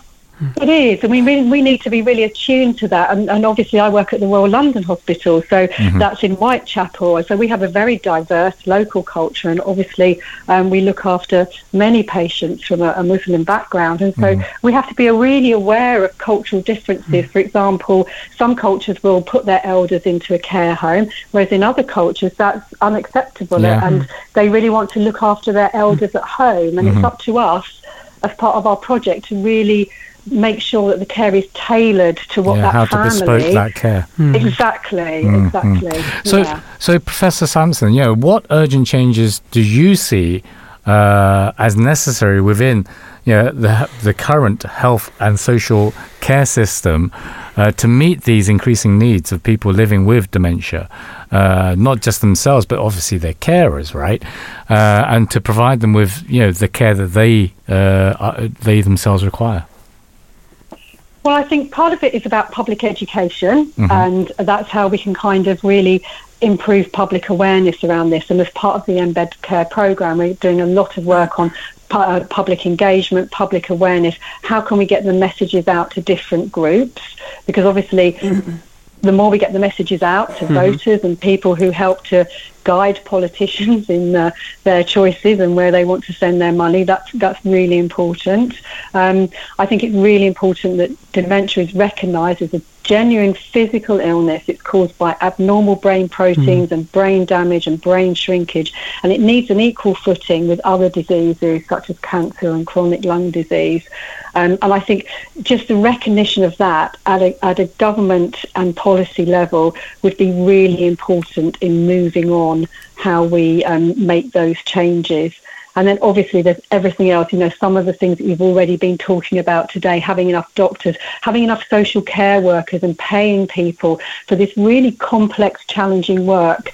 Um, you know, it's really difficult looking after older people with dementia in care homes and in their own homes. And um, I think we need, really need to recognise the complexity um, and the dedication that it takes for people to deliver that care. Yeah. Well, Professor Sampson, uh, it's been a pleasure speaking to you today. Um, thank you very much for joining us on the Drive Time Show. Thank you for having me. Thanks. Bye bye. Bye bye. So we've got a uh, Imran, I think, an Insta story Yeah. uh, regarding um, major diseases. So uh, Yeah, so diabetes, uh, uh, diabetes say 18% say that diabetes is going to be, you know, a major disease in future. mhm. And uh, uh, 25 uh, people said that heart disease is going to be, you know, a major. hold on, let me stop you there. Uh-huh. Let's ask the question first. Okay, okay. Okay, let me ask the question first. What? Uh, so we asked everybody out Uh-huh. there what disease causes the most deaths in the UK. Okay, okay. So now you can give me the answer. so yeah, diabetes. Um, 18, 18 people said diabetes. Heart disease says uh, 25 pers- uh, people, and cancer 13 people. And liver disease seven. I, I'm I'm not sure. You know, um, in the in the stats we were reading, like ninety two percent. Uh, uh, heart failure is going to increase in the future in Mhm. major disease 92% is it because of obesity or some something other problem i'm not sure Well, What's it's it's. I mean, heart failure can, can come, you know, to a variety Mhm. of factors. We should have asked our doctors in the Mhm. first hour, but yeah, obesity, uh, lifestyle changes, right? Yeah. Um, Maybe where long- we're- long lifespan maybe yeah. I that. mean, and this is one of the things that Professor Sampson is like. Hmm. Actually, we should not just keep on bashing Mhm. uh, the fact that actually, you know, one in five uh, Britons will be diagnosed with a major uh, disease Mhm. come 2040. By 2040, uh, we should actually celebrate the fact that actually we are living longer, Mhm. right? okay And hence, you know, you do have these um, current diseases like dementia. Who, who are more kind of like prevalent now because people are like well basically um, lasting longer Mhm. really Mhm. um, and I think, uh, although we've spoken about dementia, Hmm. we need to actually give our listeners out there exactly what dementia is about because there is that lack of awareness in the general public. Now, dementia affects a significant portion of the global population, uh, particularly the elderly. As people live longer, the prevalence of dementia is increasing, uh, making it a major public health concern. Uh, dementia places a, a substantial burden on healthcare systems, caregivers, and society as a whole. The care needed for individuals with dementia can be complex and demanding. Uh, dementia has a profound impact on those individuals who are diagnosed, Mhm. as well as their families and caregivers. The cognitive decline associated with dementia can lead to memory loss, confusion, mood changes, and difficulties in communication and reasoning. Okay. Now, according to the survey conducted by Embed Care, the most extensive uh, dementia end of life care research program in the UK, led by UCL and King's College London. And this is the um, the survey that Okay. uh, Professor Liz Sampson was referring Uh-huh, to. mhm. Now, this uh, has revealed that merely 42% of the UK population Mhm. is knowledgeable about the fact that dementia is a terminal illness. okay Mhm. So, you know, still around about 60% of the UK population don't even think it's a terminal Terminal, illness. okay. They just think, oh, it's just losing your memory. Yeah. And that comes as part and parcel of you getting old, yeah, yeah, right? yeah, So it's just to give that some emphasis or some kind of like uh, context. Mhm. Now, you know, what's the future research into major disease? yeah so if- what can we say about it? if we talk about especially you know um, as reading voice of islam the islamic percep- per, uh, there's a very famous hadith or saying of the holy prophet peace and blessings of Allah upon him uh, hazrat abu hurairah um, states i have heard from uh, holy prophet peace and blessings of allah be upon him that there is a cure for every disease in black seed except death now in seed or powder form kalwanji can reduce obesity um, aid digestion uh, you know treat several um, digestive disorders, reduce blood pressure, and treat uh, congestion. Now, Kalwanji oil has proven to be effective in reducing joint pain and inflammation.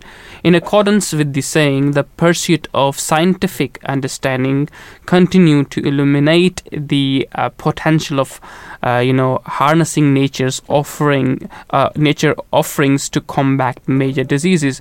In the realm of major diseases such as cancer, cardiovascular ailments, and uh, neurodegenerative disorders and metabolic syndromes, the saying stand as a statement to the un- uncharted territories awaiting uh, exploration. Researchers researchers have delving into the potential of plant, uh, you know, derived components or compounds to halt or to stop disease progression, enhance treatment outcomes, and potentially prevent these ailments altogether. I mean, we know Mm. Imran, um, with uh, His Holiness the Fourth Khalifa of the Ahmadiyya Muslim community, Mhm. um, that he was a strong proponent Mhm. of uh, holistic medicine, right, in Yeah, terms of homeopathy. Right. And uh, you know, coming from Hong Kong, Mhm. we've had a long history as to herbalist Yeah. medication. Ayurvedic Yeah. yeah, yeah. So you know there is that. That's something that Western medicine hasn't totally embraced, Mm. really, Right. um, because I mean, Chinese herbalism and acupuncture, acupressure Yeah, yeah. has been built over, uh, I suppose, trial and error Hmm. for 4,000 years. Centuries, so yeah. there's, there, there has to be some kind of truth to that. But uh, to speak more regarding this, we're joined by Maaz Malik, who is a final year medical student. Assalamu alaikum. Peace and blessings be upon you, Maaz. Thank you for Well- joining us on the Drive Time Show. Thank you so much for having me. So we're talking about major diseases and the fact that you know one in five uh, Britons here will be affected um, by a major disease or be di- diagnosed, I should say, with a major disease uh, by the year 2040. Now, what are the main factors? Or trends do you think contributing to this rising number of major diseases in the UK in recent years? Um, so there's a lot of things that go into it, obviously, but looking at the UK specifically, we are a late stage uh, country in the demographic transition model, and we've got sort of a beehive shaped population pyramid, which is not how it used to look. And essentially, what that describes is that we've got an aging population. We are able to keep people alive longer than we ever have been before. And as people live longer, the in both the incidence and the prevalence. So that means the, the the amount of new cases of these conditions like diabetes, hypertension, and the total pool of people with them uh, is increasing It's very increasing, rapidly. yeah. Um, so that's that's probably the overwhelming uh, factor for the UK. Obviously, there are lots of other things as well. For example, uh, we're one of the most obese countries in Okay. in Europe, um, across the world, and generally we have quite poor statistics when it comes to our uh, when it comes to our lifestyle choices. And I think that certainly also puts you at risk of having uh, these chronic conditions, which are going up and up, as you mentioned. Another thing that's worth bearing in mind is that we do now also have much better ways of detecting these conditions. So people that would previously have been undiagnosed with certain conditions uh, will now be picked up either much earlier or will, you know will be picked up where in previous years they would not have, have been able to do so. Um, you've got also things like the uh, increased levels of pollution, environmental factors that have been shown in, in research, most recently by the Lancet, to increase the burden of disease generally. And we've also got quite topical things actually, like um, infectious disease. So obviously we saw COVID and long COVID and how that makes you more likely to suffer from other disease. But also the, the flip side of that is bacterial infections and antibiotics and how our overuse of antibiotics is leading to resistance. and so yeah. we're getting diseases that are, are trickier, trickier and trickier to, To deal to- with, yeah. um, so those are just some of the things, and I think mental health is, I suppose, another domain which has now become quite topical over the last 10, 15 years, uh, which, which people would have suffered in silence with many years ago. So just from a statistics point point of view, there's, there's lots of reasons why the projections and the trends for disease are going up. Okay. Yeah, uh, uh, Dr. Maaz Malik. Um, uh, we were discussing before that, you know, as compared to other diseases, uh, heart disease is going to increase in upcoming years, like around uh, 40, uh, 94%. Is there a specific reason for that? Is it obesity or something else? So certainly that the heart is almost the, the culmination in, in many ways of, of your general health. Almost every disease that you have has ends up having any chronic condition you have ends up having an effect on your blood vessels or your heart directly. So because it's kind of this this locus of, of health in some ways, m- many things, many conditions affect affect the heart. Okay. Um, and, and yes, absolutely, things like obesity, less active uh, lifestyle things, um, choices that we've discussed have a bigger impact on this as well. Mm. So, I mean, in terms of that, yeah, the, Imran's pointed out regarding specifically cardiovascular diseases. I mean, what efforts are being made, you know, at the public health level to address these issues then, and to actually promote prevention? So there's lots of good things uh, from a public health point of view being done, things that you and I will know about, like smoking cessation, promoting, uh, educating children in school and also uh, in some workplaces about exercise. Uh, so these are things that uh, over the long term are going to have the, the most impact. on the sort of shorter term side of it, we've got better and better drugs almost every year uh, to deal with heart conditions. And because we're detecting these conditions earlier, we can put people on drugs like statins, which will reduce the risk of people having heart attacks, strokes, things like this over time. So, so that's what's broadly being done from a public health perspective. Having said that, some populations are quite hard to reach, and so uh, the impact in some in some domains has been quite limited. Mhm. So, um, what role does environmental pollution or you know ex- exposure to uh, toxins play in the uh, you know rise of certain diseases? So, in, environmental pollution is particularly interesting because, it, in an unfortunate way, it has a remarkable quality to impact almost every system in the body. And these small particles, like nitrogen oxide, uh, are able to penetrate to, to everything. Really striking examples of this are respiratory conditions in particular. But there are maps which you can you can find in um, health journals which show you the incidence of asthma, and and, uh, and that you can link it with the uh, in, with industrial development in different areas. And asthma is actually interestingly a lot more common in more economically developed countries and countries which are rapidly industrializing. And the reason for that is that uh, is because just there are more pollutants which uh, will cause more inflammation in people's airways, and more kids and adults have got asthma. Mm, true. One example, but it, it, like I said before, you know there are countless things, uh, countless effects of pollution. It, it- overall, it's been shown time and time again to increase morbidity, so illness and mortality, and all the um, latest research shows that it's uh, the the impact of the environment on on health is actually something we don't even really think about when we're talking about climate change. That is one of the most expensive impacts of it. But yeah. hmm So um, recently, I was speaking to some doctors regarding uh, type one and type two diabetes, and the actual um, trying to get uh, a solution to basically type one diabetes, right? And so, in terms of, uh, and you know, one of the solutions is that uh, one of the uh, doctors was working on currently was to actually have stem cells which would produce insulin. But the problem with that was how do you introduce that into the body?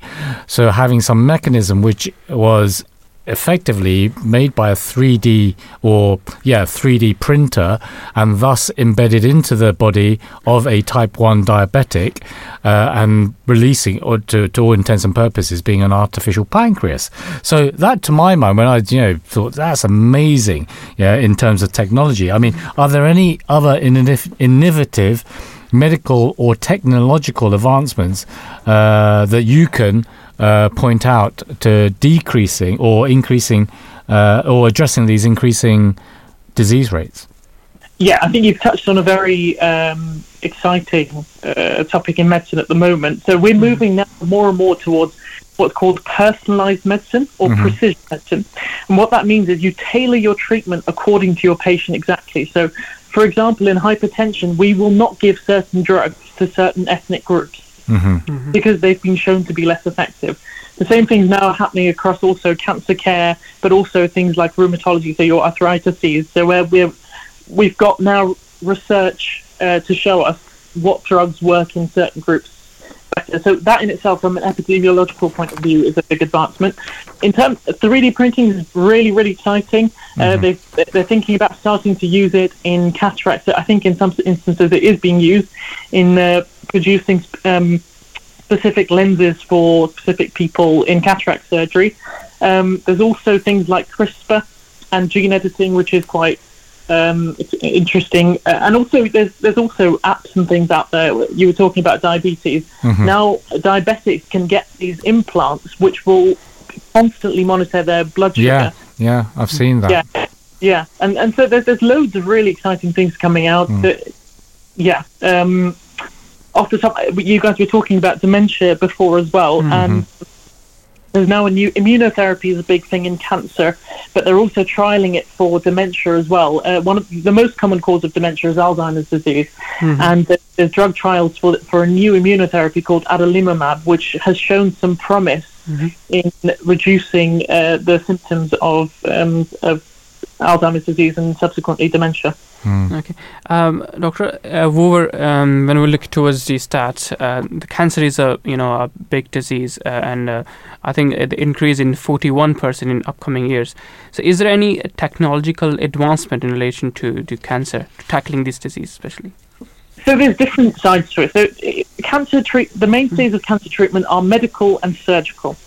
So from the medical side of it, we've got there's always new drugs in development and in research and I think there was one on the news recently as well, which uh, was was meant to be targeting a large number of them. Now we have much better cancer drugs than we've ever had before, mm-hmm. um, and and on the sort of sur- and, and, that will continue to grow. But on the um, surgical side of it, uh, we we're getting better and better robotics and surgery. Mm-hmm. So now a lot of operations which previously would have been done uh, with open, like for example, my auntie's had a um, lung uh, tumor removed recently, and that was done laparoscopically, which which wouldn't have happened many years ago. And, okay. and having it done laparoscopically means that she didn't have to have a chest cut open to mm-hmm. have tumor removed. So, so there's some fascinating things, um, both in in the uh, surgical side of it and the medical management of cancers. Mm. Well. Uh, thank you very much for your time with us this afternoon. It's been a pleasure speaking to you. Uh, thank you for joining us on the Drive Time Show.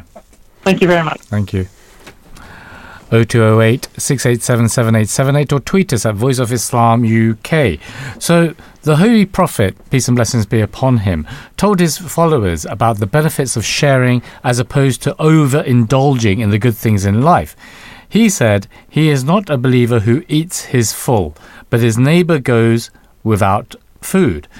And you know what? What can we take from that you know that uh, tradition of the Holy Prophet. Then peace and blessings be upon him. I mean, one thing is you should take care of your neighbor, and Mm. then uh, the second thing is that uh, you know Islam is a, a, a religion which teaches moderation. So in Mm. the Holy Quran, Allah the Almighty says, "Kulu washrabu wala tusrifu," eat and drink, but do not exceed the bounds. Exceed bounds. So I think uh, one of the uh, the famous sayings of the you know um, ancient um, physician is that all diseases start with your stomach. Mhm. So if you if you're you know eating uh, mm, like full stomach, or then it's going to be you have going to have a back st- back stomach, and you know the food is not going to uh, digest properly, Mhm. and that's how the diseases you know starts. Mm. So I think it's a very important uh, you know saying of the Holy Prophet sallallahu alaihi wasallam. And in terms of Islam, Mm. I mean, we know because it is actually one of the pillars Mhm. of Islam, and it's fasting. Yeah. Now, fasting brings a complete psychological, or sorry, I should say physiological change, Mhm. giving rest to the digestive tract and the central nervous system. The trouble is that we miss. Uh, what we miss during fasting, we often make up for uh, at iftar time, right? yeah, too many greasy samosa, I suppose Yeah. uh, which is no longer a glass of water and some dates as it was during the time of the Holy Prophet, peace and Yeah. blessing be- be upon him. Now, fasting, when done in a controlled and appropriate manner, has been studied for its uh, for its potential health benefits and its impact on various diseases. It has become a uh, it has become a sumptuous festival which is incomplete without several courses, including fizzy snacks. Uh, cooked meats, juices with high contents of sugar, as well as fizzy drinks, Um, and I think that's what we're talking about iftar when we break the fast. I mean, if you if you look to the the core principle of the iftar is that you increase your spiritual food and decrease your physical food. But uh, unfortunately, you know, um, uh, when it comes of uh, when it the iftar time comes, we don't, you know, uh, we forget everything, every teaching, and then Mm. we start eating with And, I- and I must admit, Um, actually, mm. my you know personal experience, yeah, because uh, obviously you've been fasting from day dot, right? Mhm. So I've been fasting most probably for the best part of twenty odd years, Okay. right?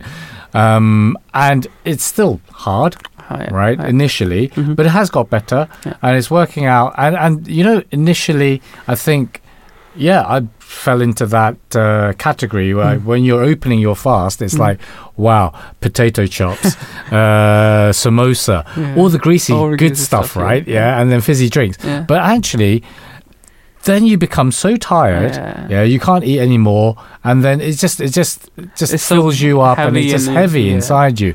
So I'm not saying, yeah, I, I hold my hand out. I'm not saying I don't have the yeah I, I've done si- I've done similar things, but you know, uh, you gradually learn. The, the, Yeah. the thing is that um, you can enjoy fasting only if you eat less. Yeah. But only if you eat just uh, whatever what you need, not more than that. And when you do that, you can enjoy the worship and you can enjoy the prayer, namaz, everything.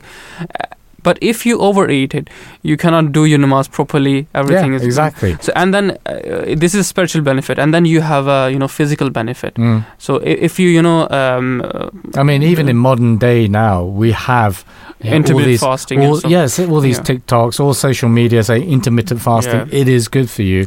Um, it's it's uh, physiologically and psychologically is good for you. But you know, um, we're going to end the show with. Uh, an interview that I did earlier on today with uh, Beth Vincent Mhm. uh, from Cancer Research UK, uh, talking about uh, you know another major disease, Mhm. uh, and I can't remember what the percentage of was that will be suffering from cancer. Um, 41 41%. Forty-one percent, right? yeah. So it's quite a big increase. Mhm. Uh, so we're going to end the show with that, but b- before that, we're going to we're going to just look at. Something that uh, regarding major diseases and health in general, that the holy uh, or the promised Messiah, uh, may Allah strengthen his hand, said regarding this. And he said, It should be understood that according to the Holy Quran, the natural state of man is intimately related to his moral and spiritual states. So much so that even his eating and drinking habits affect his moral and spiritual states. That is why the Holy Quran emphasizes the physical cleanliness and physical moderation for prayers, inner cleanliness and devotions. After careful consideration, one concludes that this is the true philosophy and the physical organs have great effect on the soul. Uh, this is from his book, A Philosophy of the Teachings of Islam, uh, pages 18 to 19. Now, through meticulous investigations into the uh, mechanisms, interactions, and therapeutic properties of botanical elements, modern science is poised to unearth novel strategies for the prevention, treatment, and potential cures. Mhm. And you know, um, I think you know, Imran, we end with uh, uh, words from uh, the current uh, head of the worldwide uh, Ahmadiyya Muslim community. Yeah. So uh, he said, His Holiness, that God indeed is the healer who has power to grant health and healing, and a believer has firm faith on this attribute of God. Indeed, the recovery of a person afflicted with illness to complete health is a faith inspiring event for a believer. Allah provides healing not only to human beings but to His entire creation, including animals as well as plants. Huzoor said that in this manner, God not only provides physical healing but spiritual as well. So they're very um, impactful, I should say, impactful Yeah. words from His Holiness. So, uh, like I say, just st- stay tuned for the interview with Beth Vincent. But just before then, uh, a big thanks to our producers for our show today Dr. Saira Safeer, uh, Faiza Mirza, who is senior producer, uh, Laiba.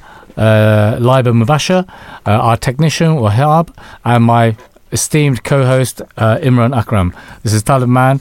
Uh, goodbye from Monday's edition of the Drive Time Show. Stay tuned now for the interview with Beth Vincent. Assalamu alaikum. Assalamu alaikum. Peace and blessings to our listeners out there. Welcome to Monday's edition of the Drive Time Show.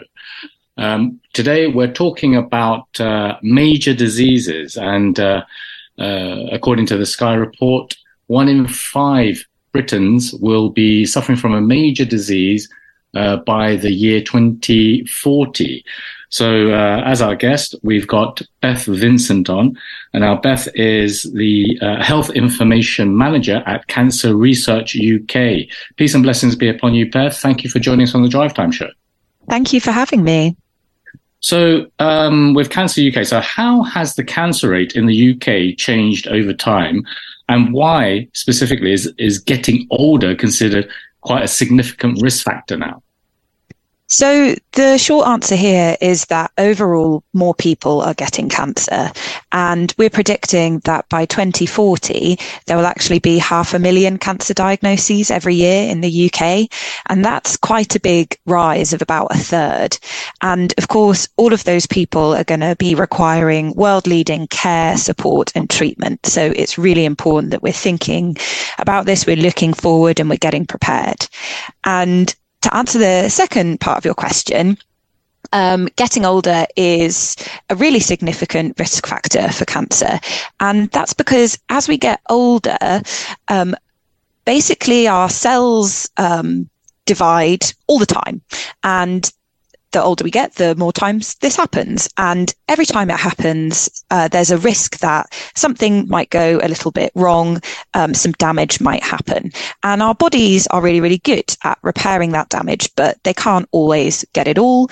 And so sometimes this damage builds up over time. And as that damage builds up, the risk of it turning into cancer in case increases sorry um, so Often that damage is just down to chance, but it can also be caused by other things that interact with our cells, like chemicals in cigarette smoke or UV rays from the sun. Um, so basically, yes, this damage happens, it builds up, and therefore the risk increases. Mm. So uh, you quoted a few factors there, not just with um, the aging population, or uh, the older you get, you uh, your incidence to cancer does increase.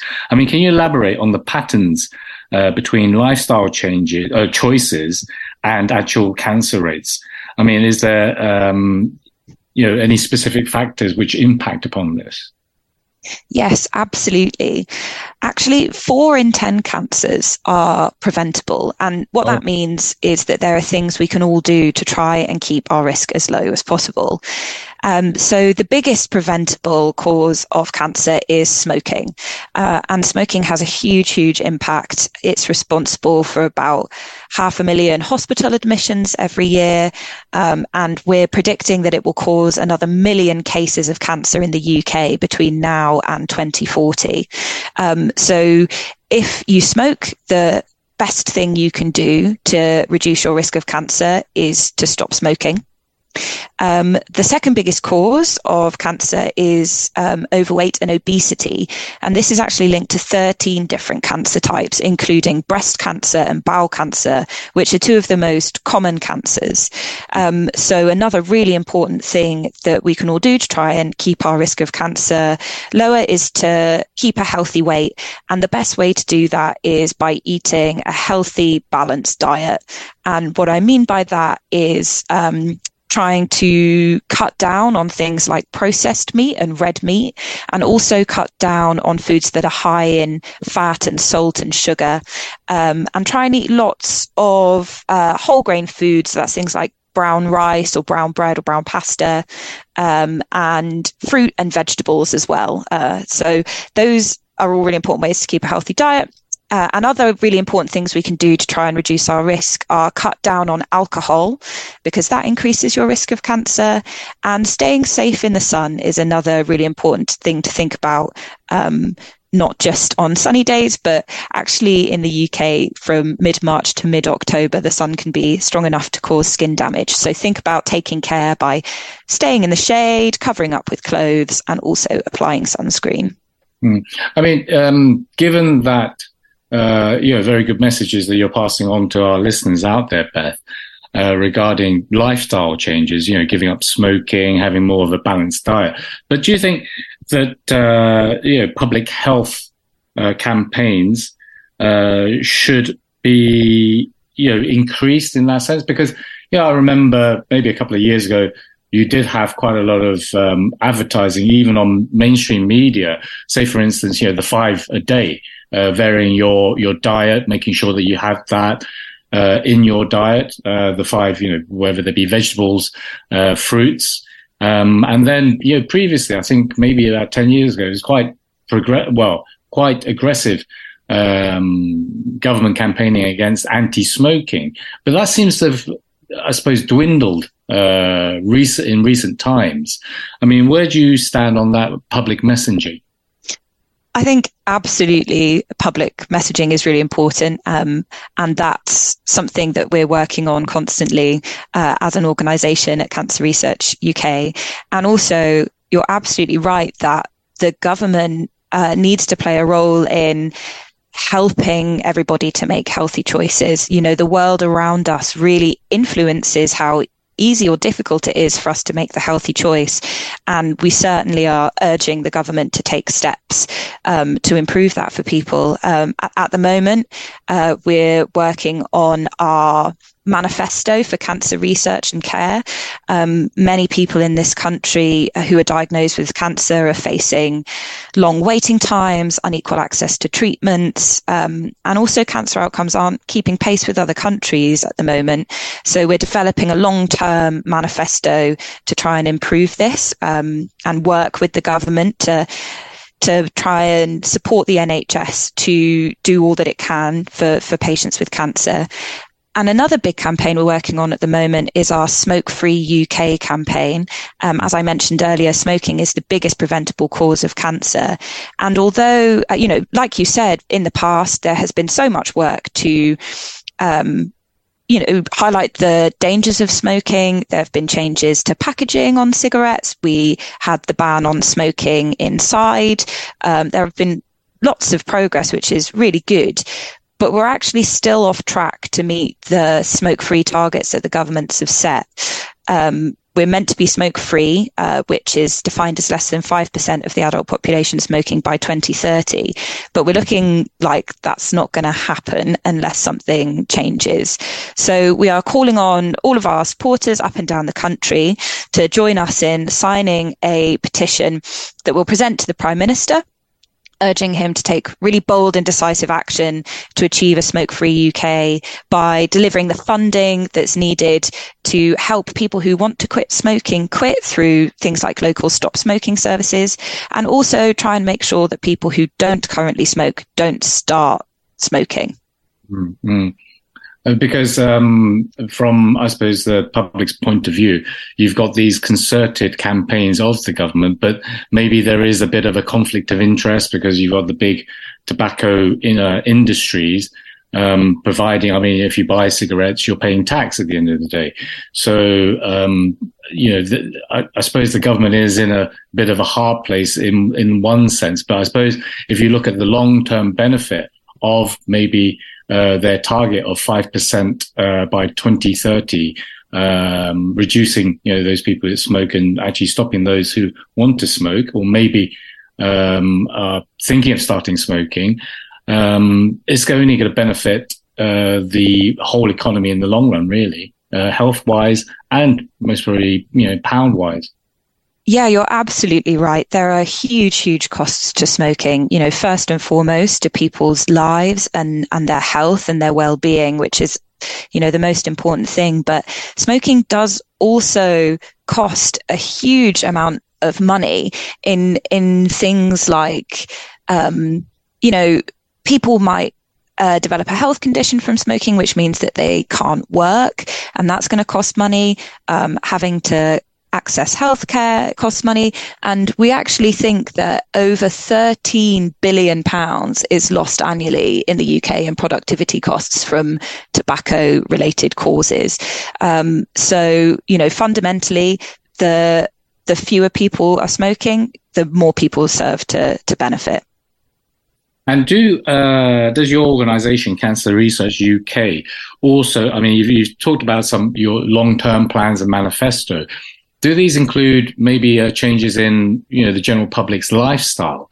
Because you know one of uh, the you know the biggest contributor to, to cancer, you've said, uh, and you know the uh, statistics will bear it out. It's smoking, but also having a healthy lifestyle, uh, obesity. These are um, unfortunately quite prevalent in the in the UK uh, in UK society currently.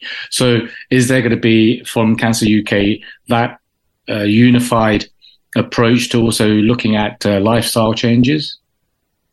So, yeah, one of the one of the best things that that we can do is try and prevent cancer because this saves lives and, and it relieves pressure on the NHS. Um, and yeah, you're absolutely right. Our focuses as a charity are, are smoking and trying to support people to stop smoking uh, and to bring in changes to make that easier for people.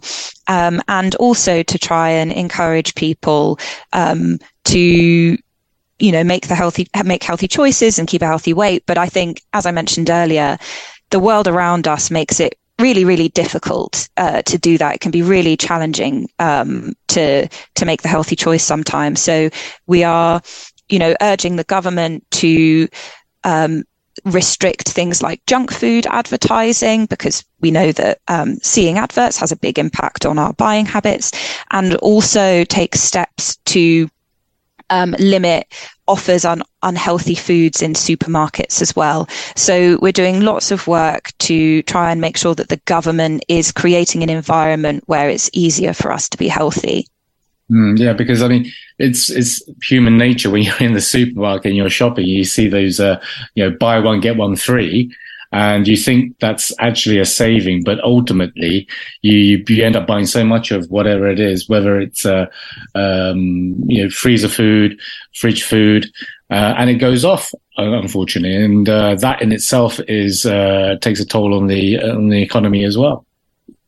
Yeah, there is some interesting evidence that suggests that um, sometimes actually those sorts of offers encourage us to spend more money than we would have ordinarily spent. So it's really important um, that the government works on legislation that encourages supermarkets and other retailers to to make it easier for for us all as shoppers um, to try and make healthy choices. And that includes making healthy options more desirable as well. So, you know, let's let's go into a supermarket and and see offers on vegetables and that sort of thing.